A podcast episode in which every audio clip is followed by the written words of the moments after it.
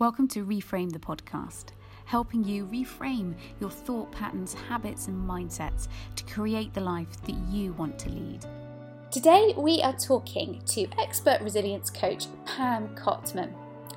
Now, I first met Pam through an Instagram event where she was delivering a workshop on building resilience, and it was her warm, engaging, and rather brilliant way of holding the room's attention that made her workshop, by far, in my opinion, the best of the day. We can't wait to share her work with you today. We underestimate the power of building resilience in our own development, in how we approach all sorts of things from our work, our personal life, our relationships with our children, how we can foster it in our children, and how it can help support us to be healthier. So, without further ado, here is our chat with Pam.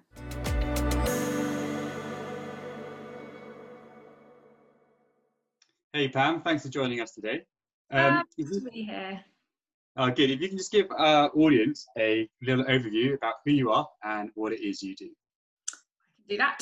So um, I'm Pam Cotman. I am a resilience coach, trainer, and speaker. So I work with schools um, and everybody within them, um, organisations, one-to-one clients, helping people to build resilience. So that means everything from kind of career transition to life in general, just helping people to.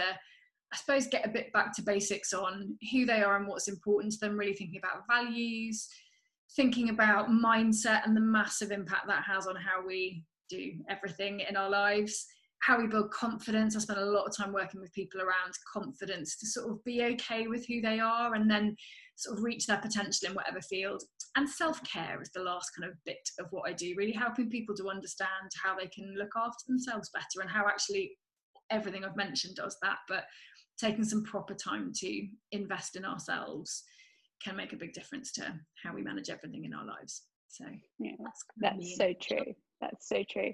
And obviously, you came to this. You've come to resilience coaching through a previous career. So where yeah. were you before? So before doing this, my background was education. So I was a teacher for 14 years. I taught secondary school English.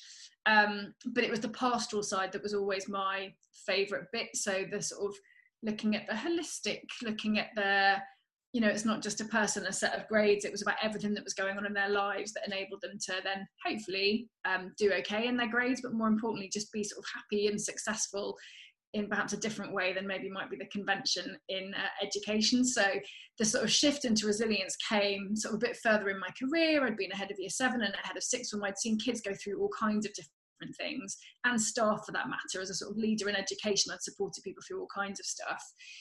And um, the resilience piece came when I was coming back to work after baby number one, took on a new role um, as part of being an assistant head, and sat down with our school counsellor and said, you know, is there any one thing and all the stuff that you deal with, is there any one thing that, that kind of is a thread that runs through all the issues, all the challenges that people are having? And she said, resilience. Our, our kids in this case just don't seem to have enough of it. They really struggle when they encounter some kind of bump in the road, whether it's academic or in friendships or with family or whatever it is. They don't necessarily have the tools, the healthy coping mechanisms to enable them to sort of ride out the bump in the road.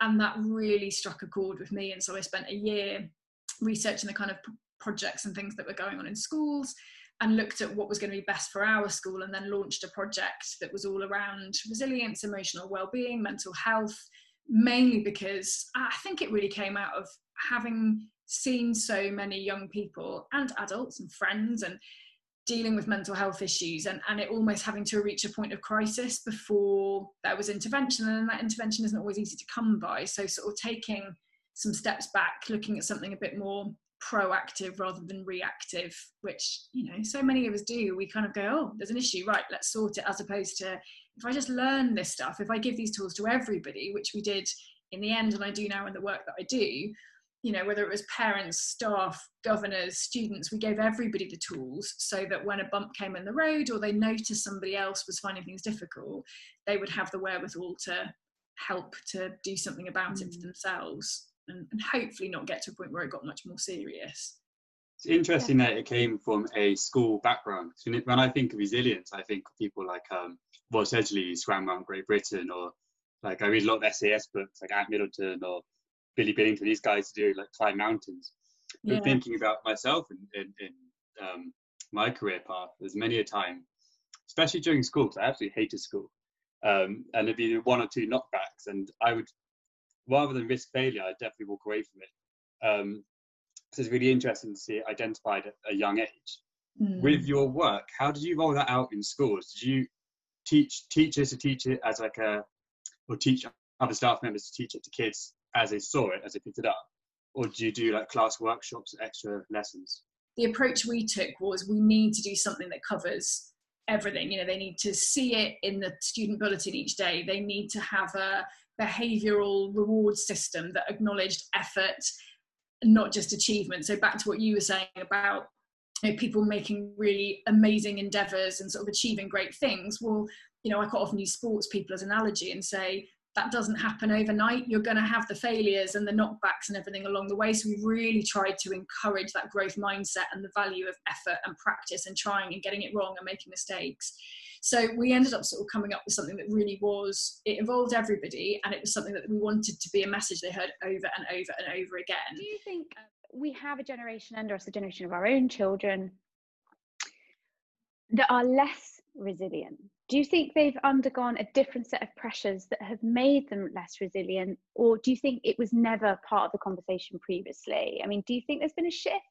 I think it's a hard one. What you said there around sort of was there never a conversation around it? I mean, certainly in terms of mental health and thinking about when, when I was at school, I don't remember conversations about it. I don't remember people talking about it. And actually, if I think of people I knew at that time and sort of even going through universities there were some people who were clearly struggling but it just it wasn't talked that the context around it wasn't talked about. And i know from the research i did early on in this so i mean the work i did on this started kind of 2014 15 and so i was looking at research that went back a few years from there and they did say actually if you think in the space of education that you know, when I was at school, they introduced the A star grade for GCSE, you know, as if an A wasn't good enough. Well, now they've got the A star at A level because an A at A level wasn't good enough. And now they've scrapped all the grades at GCSE and it's now a bunch of numbers that go up to nine because an A star wasn't good enough. There's, so if you think about the messages that are being delivered to young people and the kind of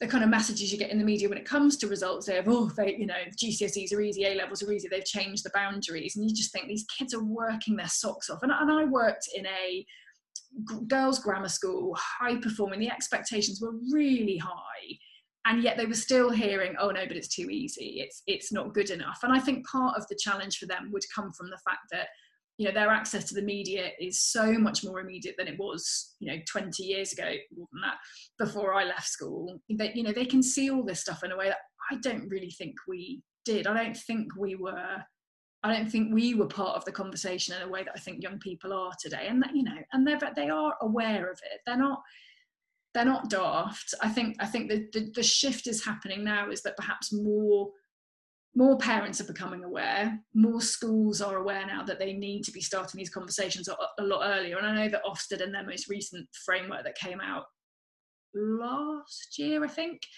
have made a big thing around personal development and resilience and emotional intelligence. I think they're recognizing that it's not enough to equip kids with a bunch of academic skills to leave school with. They need to have they need to have skills to look after themselves to enable them to have a fighting chance of being more successful when it comes to you know their grades their future careers whatever it might be the sort of soft skill stuff that i think has been a bit sidelined really. That and the and the self-care stuff i think is thankfully becoming more talked about. And i would say it's the same in organizations as well. I think i think again well-being has been seen sometimes as a bit of a nice add-on and uh, let's put a yoga class on and then everyone will be chilled out and it'll be fine as opposed to people now saying yeah people are struggling. And actually if we help them now then that will be better in terms of you know staff engagement and productivity and retention and all of that you know again if we if we show that we care about our people then they're going to be much more likely to say well this is an organization that i want to be part of.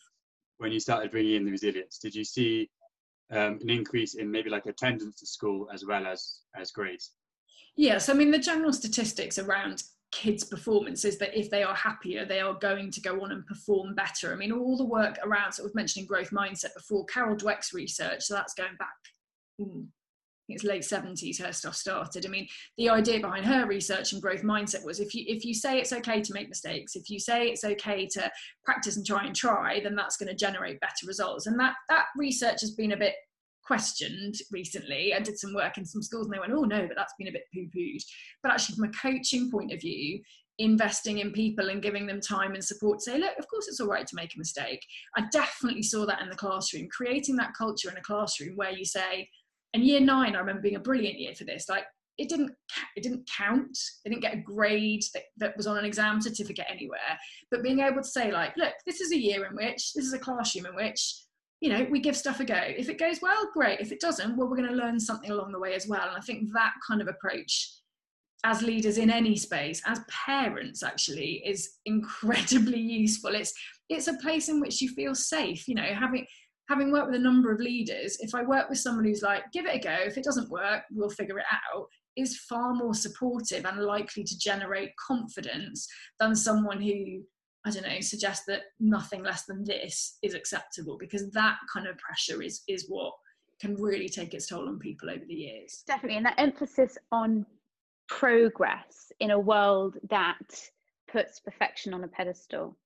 And, you know, I know we've talked before about the pressures that you saw, especially in a girls' grammar, um, that perfection can have, you know, that academic pressure, but also there's a whole different conversation about the pressures that we feel in terms of the way we we look and the way we are and you know the way we have to be seen within our peer groups mm. all of those sorts of things. And do you think that pressure is manifesting in a different way? In kids obviously we've talked about mental health but how else did you specifically in, in the realms of you know the work we're doing here at reframe club did you see that begin to play out um, I was thinking about it a bit more actually before our call today, and there are a few things that came to mind. I mean, one was you know, recognizing that we had a role to play at school in terms of educating young people, girls in this case, about kind of healthy body image and trying to challenge and debunk some of the myths and the stereotypes that, that were out there. So, I mean, if I think back to some of the first bits of work that I did, so this was in the sort of PSHE space, I remember teaching a unit of work that a friend had put together, and we looked at and we looked at images from this goes back to the 90s, kind of Sophie Dahl versus Kate Moss, these two almost polar opposites in terms of how they looked, but both were, you know, lauded and reviled by I can't even think if that's the right word, but you know, they they were they were seen as opposite. And for some people they were really healthy and wonderful, and others they were no, that's awful. And what was really lovely was in a class of I think at this stage there would have been kind of 15 year olds, they were saying, Well, some of them had the confidence to say, well, actually, anyone could be either of those shapes, and surely they're both okay, as opposed to people finger pointing at them for being or looking a certain way. And others obviously would be looking at them going, well, I really want to look like that, and maybe I can't, or I shouldn't, or I. There was so much that we dealt with. I mean, clearly we we worked with young people who struggled with all kinds of different aspects of um, challenges around disordered eating. I mean, though it was you know it's it's a bit of a stereotype but in girls grammar school those images of perfection yeah that that stuff came to the fore. We had girls who were really struggling with that. And and I, what i noticed and the thing that came to mind um, just before this call was so as a head of year i would quite often have to go along and sort of help at the younger kids discos and the sixth formers used to come along with us. And what i noticed over the years and this is a serious change from when i remember going to school discos you know i'd be there in like a t-shirt and my jeans and my Doc Martens at the age of I don't know 12 or 13. Over the years of doing this at school, the way that the young the younger girls would dress. I mean they were dressing in ways that was far older than they than you would imagine perhaps you know an 11 or 12 year old might have dressed 10 or 20 years ago. And i know that changes naturally and probably in the 60s you had people saying the same thing but even our sixth formers were commenting on how much older these girls were presenting. And you know you flip that forward to social media which wasn't as much of an issue then the way in which and I'm seeing it, you know, mostly from the perspective of girls again, but I would say it's the same arguably for boys. Either of you might have a perspective on this, but just that sense of this this is the way I should look, this is how I should stand in a photograph. I mean, I had six formers teaching me, you know, this is this is the pose, the kind of the elbow out, and that you know that there's a, there are only certain ways of doing it. And it was all a bit tongue in cheek when the six formers were showing me, but it was every photograph that they they would post would be them standing in a certain pose or these might be the certain clothes that i wear or this is how i do my makeup. And you know even just looking at difference between sort of family members i've got a cousin cousins who are sort of my age and cousins who are about 20 years younger. And you know the amount of effort that goes into being made up and doing hair and all of this to go out for an evening that that definitely has changed. And i i can't help but think it has been influenced by social media. I think it's always lambasted as the you know the root of all evil for anything to do with mental health disordered eating and, and what's it i saw an article. there was an article in the observer magazine over the weekend talking about how the filter setting on instagram when it started was because phone cameras weren't that great so they wanted something that fit with the real aesthetic beauty of instagram and I think what I like is that I see that changing now. How much that's being filtered down to kids now, I, I don't know so much but I like that I'm seeing more images of real men and women, not, you know, filtered, not I'm only putting up photos when I feel amazing. But I think that pressure is there. I mean, even when you're posting posts or stories, I think that pressure to kind of, do I post this, but I haven't got any makeup on and I've just done PE with Joe? It's like, well, does it matter? You know, actually, if I think about the accounts that I I enjoy following that inspire me the, the, most. They're the ones where people are real. You know, authenticity is a really important value for me. So I like people who post all that kind of stuff. But I do still think people have a bit of a leap in their own self belief to feel that it's okay for them to do that. But yeah, the, the more that we're seeing images that challenge the stereotype and the perfect norms, I, I think and I hope that's starting to shift. Even things like we used to show a video that showed kids you know here's the here's the airbrushed image or here's how here's how a model starts at the beginning of the shoot and here's what we do with hair and makeup. And then it was here's all the editing that we do to thin her nose to lengthen her neck to broaden her shoulders to change the shape of her eyes her lips everything. It's a staggering process that when all you see is the final image you think well that's real. So yeah i, th- I think there was a long way still to go but I, I am appreciating for myself and everybody else that those things are starting to change. No i think they are and i think there's although we, have had conversations previously haven't we jim? And james made a really valid point about he doesn't he, you know he said that there's kind of this perfectionism over here that social media is pumping out all the time. And then over here you've got mental health is okay but there doesn't there's very little in between. I think you use the term like a safety net jim.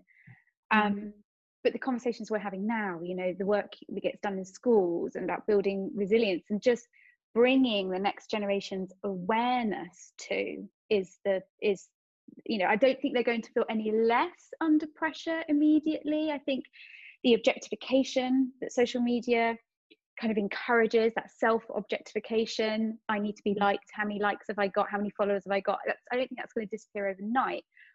But hopefully as the next generation matures it's almost i always think about it like osmosis i think i'm trying yeah. to educate my children by osmosis and as you say right. by modeling so if i think about the language i use or just making them aware oh you know that image isn't quite real this is what they do having those conversations whereas at the moment anything i say in house sort of preteens and teens is seen as worth nothing. It has no value. and that's exactly why anything we tried to do in school, we thought there is no point doing this as teachers in school if parents aren't part of the conversation because it, it then becomes the same thing. Parents say it, but nobody else is, so I won't believe you. Teachers say it, but nobody else is, so I won't believe you. So anything I think you do around young people has to be all of it. But that's where, as you said, the sort of the social media bit of it is, hmm, how do we ensure that there is a balance and that sort of you know you said the safety net like the balance between the perfection and then mental health is okay to not be okay. Yeah, but i do i do think that's changing. And i think as you said it's the self-awareness piece. It's it's helping kids to recognize that they they're in control of their feed. They're in control of who they follow. Mm. and that and that awareness around how do i feel when i you know an image comes up of whoever or whatever account. What, what's that doing for me? How's it making me feel? Is it making me feel good? Is it inspiring me? Is it making me think oh that's amazing they did x y and z.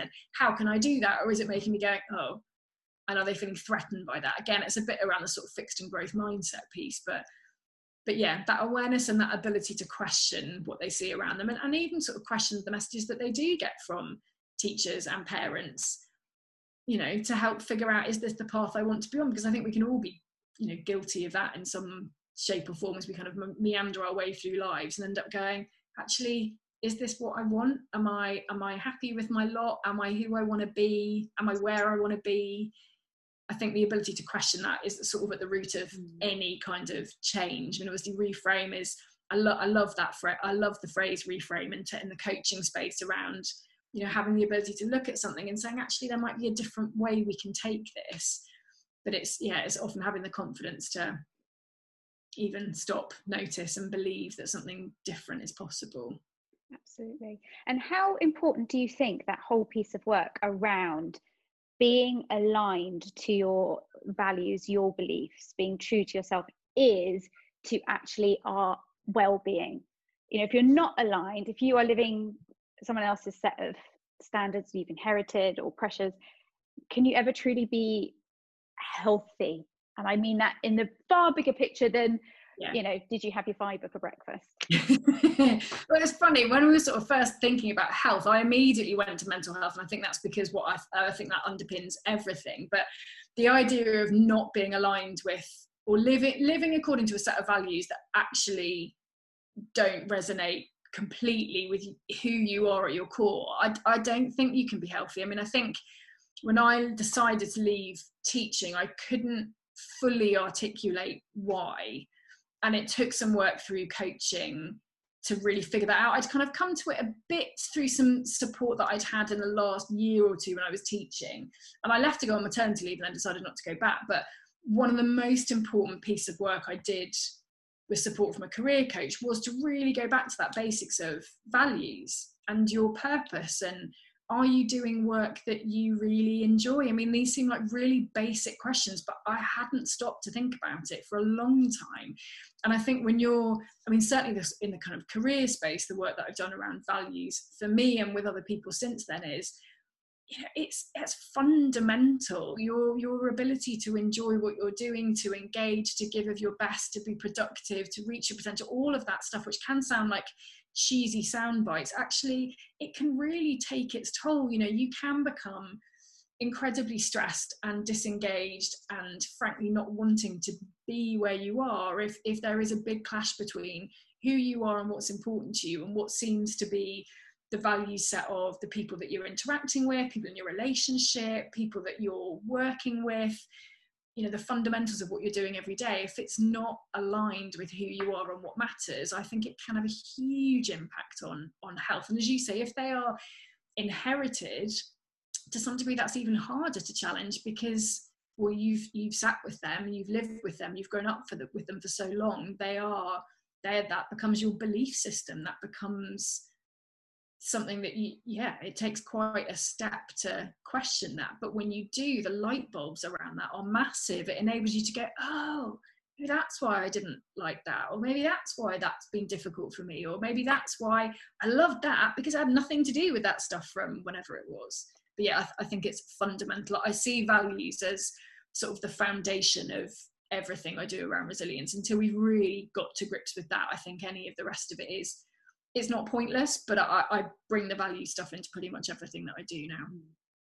Don't they say you're um, you're a product of the five people you spend the most time with? You heard that before? Yeah, yeah. That, which I think is, I think that's probably right. You know, for better or worse. Um, and and you know, it can be people. I think what's interesting too is if I think of people that I've met over the years, there are some people that I haven't spent a huge amount of time with, but the impact they've had in terms of the the conversations or the messages or the example they've set or the choices they've made that's just been again one of those light bulb moments that makes you go oh so there is another route that's possible. I think i think it's very easy to kind of almost I can I'm looking out of our office window at a marble track that my husband has made with the kids made out of all kinds of junk that we found around the garden, anything to keep them entertained at the moment. Um, but it's just made me think about that idea that, you know, as us as little marbles and we just set off on a track and we tend to not deviate from that until something of significance might happen. You know, either the marble track gets knocked and so we're forced down a different path, or maybe we you know decide actually i want to change the track altogether. But either way those things take some real work and, and confidence to to do. It's not to say that it's impossible. I love the idea of saying actually let's take the marble track apart and decide what we're going to put back in it. I think there's a lot of conversations like that going on at the moment where people are saying you know I think the more the more this conversation continues in the wider space, I think the more that people are recognizing that they have greater choice and agency in their lives than maybe they've realized for a long time. And that's a powerful, exciting, but scary thing for people to do too. I think change is naturally scary for people, but you know, with the support of people like you and others who are working in spaces to to help people, it, it makes it all possible. Yeah, it sometimes takes that person who's just outside of your bubble, doesn't it? I think um, totally. You could a lot of business, you know, someone who can look at your business from the outside and be actually you, what you're missing is this because you're so wrapped up in it. Yeah. Um, I really like just go. It's going back quite far actually because I froze out in the conversation on Zoom. Um, bad connection. But there's a point where you're saying um, teaching teaching teenage girls. I think it, um, you had the Kate Moss example and the other lady, and you were comparing. Yeah. I really like the idea of teaching resilience at that age. I think in terms of sport and exercise in a way of enjoyment. Yeah that's a sort of age, sort of danger age, isn't it? Where especially females will fall out of sport, yeah, um, because their bodies start changing, or they feel they're not built for a certain um, type of fitness or, or, or sport. So to have that resilience or that understanding, it doesn't matter if they're not great at it; they can enjoy it and still do it. You don't have to be the best. I think mm. having that from an early age um, will probably solve quite a lot of, will go quite far into countering um, diet culture which is what we're trying to battle now, isn't it? It's, it's mm-hmm. that uphill battle. So you can get it at an early age where you can instill that confidence that it's okay to enjoy moving. You have to be the best at it. You have to be clad in lycra, or it's okay if you don't um, live off skinny teas and avocados. You can you can have a Big Mac. It's all right. Yeah, and I think what I think what was what I liked in what you said there was that it's it's about movement and to recognise there are so many different ways in which we can move. And again, that thing of just because you know and again i think back to the kids in school we had phenomenally talented sportswomen in school in all kinds of different disciplines and they'd be training crazy hard you know and others who really weren't doing very much movement at all. But to to help help anyone see that there are all kinds of different options out there in the movement space and but also trying to make it easy and accessible for people. So and, and also to think about it as there aren't there aren't just you know this the school sports, you know, the hockey and the netball and the cross country and all of that, you know, they're not the only options. And I think, you know, gymnastics was my thing when I was sort of through my, I don't know, from about nine to early 20s, either doing it or coaching it. And I think I do remember thinking back, and it comes back to me now. I do a lot of work around confidence and imposter syndrome. And I remember thinking like that wasn't a real sport.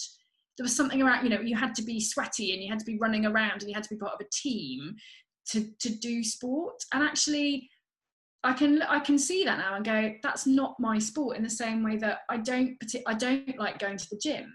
I really like dance. I really like Zumba. I like yoga. You know, getting to that point where you figure out this is the stuff I like, and if I like it, I'm far more likely to do it. But also the sort of you know, we mentioned PE with Joe. I'm not someone who typically does exercise every day, and yet I'm really trying to get to the heart of what is it that is making me. No one's making me. I'm making me. What is it that's that's led to me voluntarily without my kids doing this exercise every day. And i think part of it goes back to that authenticity piece of this is somebody doing it in their front room and they're getting it wrong and the tech's not right. Like i like that. I don't want some perfect polished performance that actually would be off-putting for me in terms of accessing movement and exercise. And i think that's the case for a lot of people that you want something that that you enjoy, that resonates with you, that challenges you, but also that doesn't make you feel like you're rocking up and you, as you're saying, sort of having to appear in lycra and be all kind of polished and I'm wearing the latest gear and I know what I'm doing. I think there is still that stigma that is being challenged, but is still there for a lot of people around exercise. And obviously, it's such a fundamental part of of health. But I think to help people recognise there's a number of ways they can access it will make a difference. And I think there's something to be said about unpicking, trying to unpick um, fitness with aesthetic and trying to educate the next generation that actually fitness is so much more than that. It is confidence. It is if you want to do a team sport, learning to play as part of a you know together. Um, it's mindfulness. It's um, better sleep quality. It's so many other things than I'm doing this to achieve this aesthetic. Yeah um, because that's the message I think we still get once we leave school, especially. You know, that is that's why you go to the gym because you're going to look like this, or you go to you know you follow certain particular very famous apps on Instagram because they're going to, you know, it's going to make you look like this um, with their genetic predisposition to look that way. That you know that you know I think for the next generation as well, we have to bring that into the conversation. We have to talk about the fact that movement is is not that. It is so much more. How do you think we can support ourselves and the next generation around using the tools, those soft tools of resilience to make changes to improve our general well-being?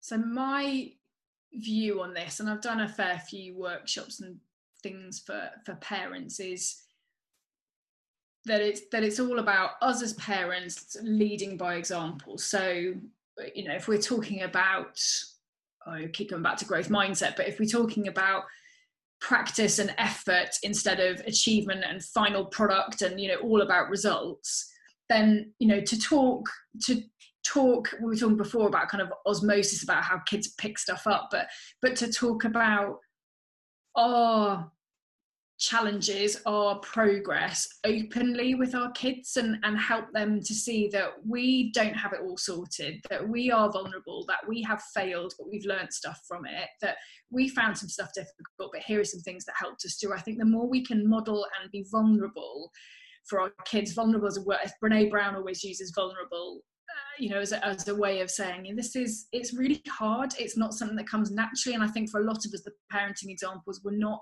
necessarily like that. You know your parents were up on a pedestal.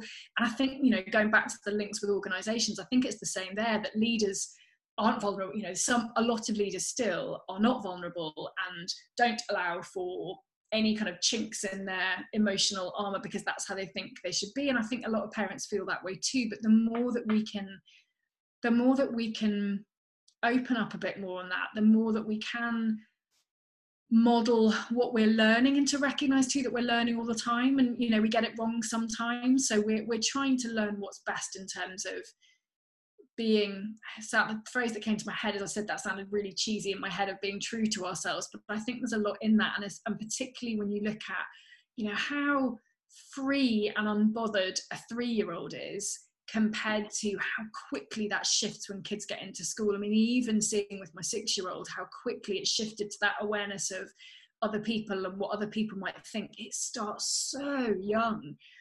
And, and you know, we've said we, we, we do it, we're aware, aware of it, we're affected by stuff that we see in the news or on social media, whatever. But I think the younger we can start to help kids challenge it and to say that you don't have to be like everybody else and the most important things are X, Y, and Z then the more able we're going to be to shift this generation. And I, I do think it's I do think it's changing. I think, you know, I, I get really frustrated by the labeling of you know, snowflake generation, and that really winds me up um, because I do think actually there's an awareness in the generation that's coming through now of they want more.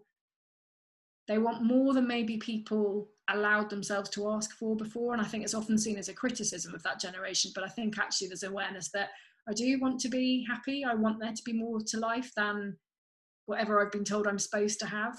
Um, and, and I think actually the sort of conversations we're having now and the conversations we're going to have with our kids will hopefully continue that. So they're just not sticking themselves on one marble track for the rest of their lives and that'll be it and they don't ever dare to come off it. And I think sort of suck it up and carry on, isn't it? Sorry, Rose. No, that's the sort of attitude I feel you see quite a lot is that um, you can't you can't sort of move off your track. You've got to sort of suck it up and carry on because that's that's what we do. You you have your job, you stay with it, you pay your bills. You can't. Um, it's almost like a an aversion to the magic of thinking big. Don't don't do that. You, yeah. This is your this is your path. And those that do have the um, the kahunas to do it, um, generally at the start are really criticised, especially they're trying to do it on um, a social media platform mm-hmm. because they're then, then judged as just prattling around. But legitimately yeah. they are. That's I think it's a misunderstanding from a generation point of view of the importance of social media. Yeah. Um, yeah. And I think that is sad that yeah. um, that gets bashed so quickly. And I think in what you said there, there was um, you said something about kind of just suck it up and carry on with it. I think in the resilience space, that's quite often how resilience is defined. That you're resilient if you just kind of keep going and you soldier on, and you know that's how you get through life and actually a big part of resilience yes it's defined as our ability to cope with adversity and to sort of bounce back from challenge but often you can only do that by stopping. Often you can only do that by stopping and sort of checking you know what am i doing? Am i doing stuff that's okay for me or am i doing stuff that everybody else thinks i should be doing or that i think i should be doing as opposed to what i want to do? And i think you're right it does take guts to do it. I mean even sort of after leaving teaching the thought of setting up on my own was something that i wrote on my possible list with my career coach but i was like oh no no that's not me. I'm the sensible one. I, I'm I'm risk averse. I don't do brave, and that's one of the big shifts in my one of the real limiting beliefs that I've had that I've had to challenge and still challenge every time I sort of send an email or do this quite often. I'm saying to my husband like is this okay? Am I did this am I doing what? You know checking in with somebody else but I think you're right it takes real guts to move away from the beaten track but you know how else do we find new and exciting places unless we dare to do that and the, the dare bit is often where the additional support comes in because it's rare that people dare to do that without some kind of support or nudge from someone else and good on anyone who does it on their own but I definitely need some help to do it. Yeah, so no, the definitely. point you made there. Oh, sorry. I was going to say the point you made there is reflection is quite a key a key aspect for resilience. Yes. Is that Yes, something definitely. for like our, our members you'd recommend that they would do? Take time just to reflect on where they are and where they're going on Yeah, journey. definitely. I mean, I, I, it's something that I mean, I remember you know writing a diary when I was younger, and I didn't really think anything too much of it. And it's something I came back to again in the last few years as I was going through my career transition. Not writing a diary all the time as such, but just taking some points where I noticed, you know, what what was getting me really excited and what was I finding really difficult, and maybe why was that? And actually, that's kind of that's become part of what I do every month for my business. At the end of every month, I take myself somewhere for a coffee. Obviously not at the moment.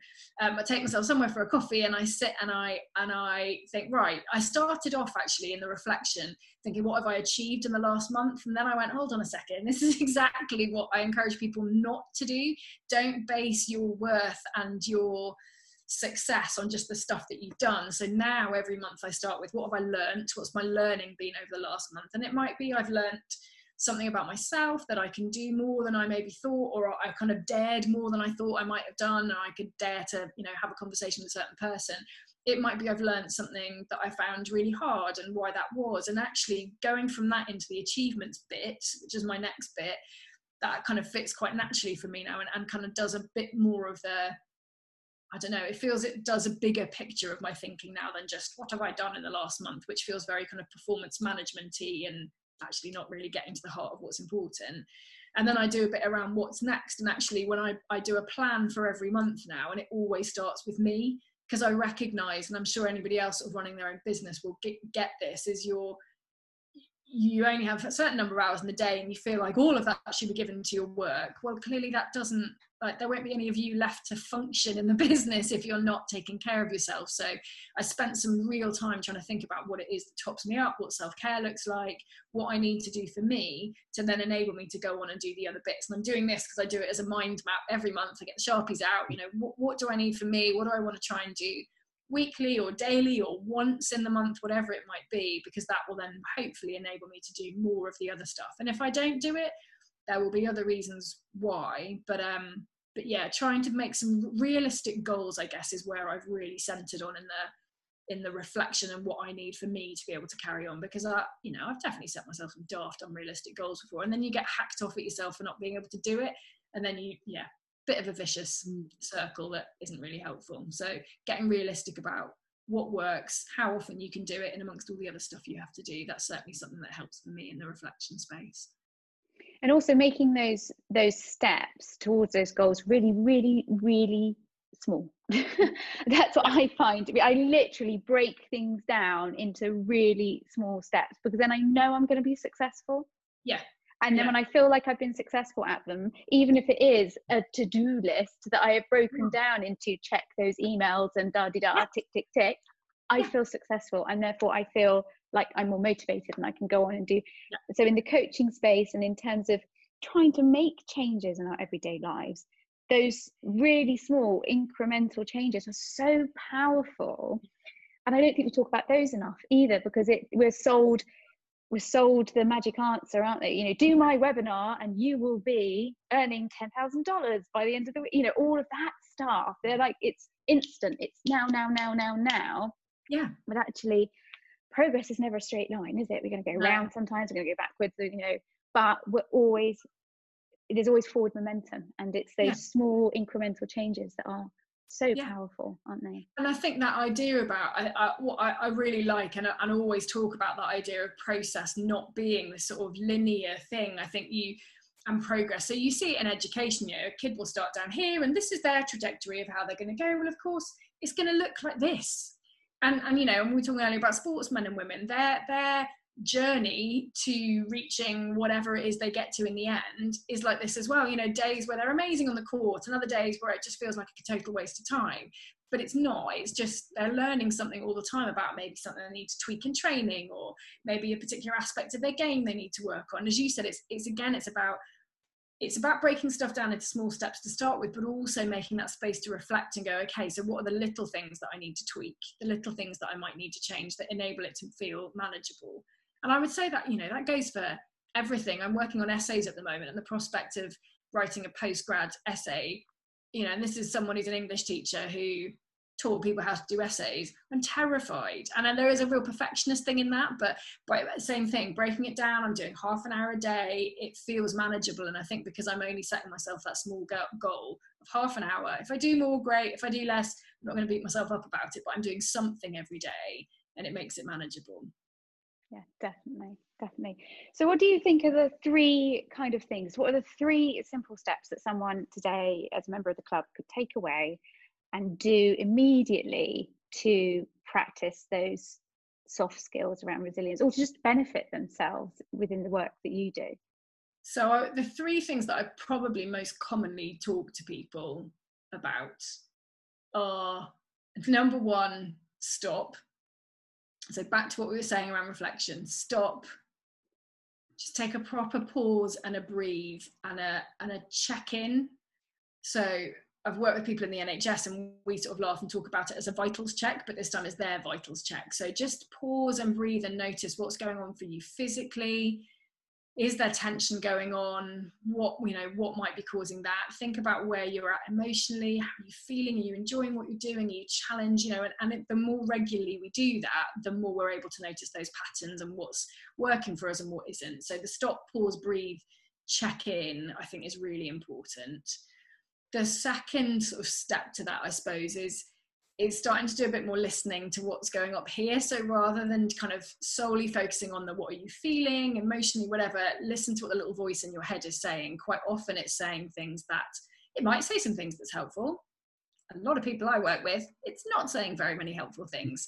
So you know pausing and listening to what that little voice is saying and and again just noticing it. We talked about noticing and sort of starting to question what's going on around you. Well if you start to question what's going on up here you know if someone say you know the voice in your head is saying you know you can't do it. You're a bit rubbish you know the things that i've certainly heard going on up here before um, to pause and ask yourself you know is, is that true?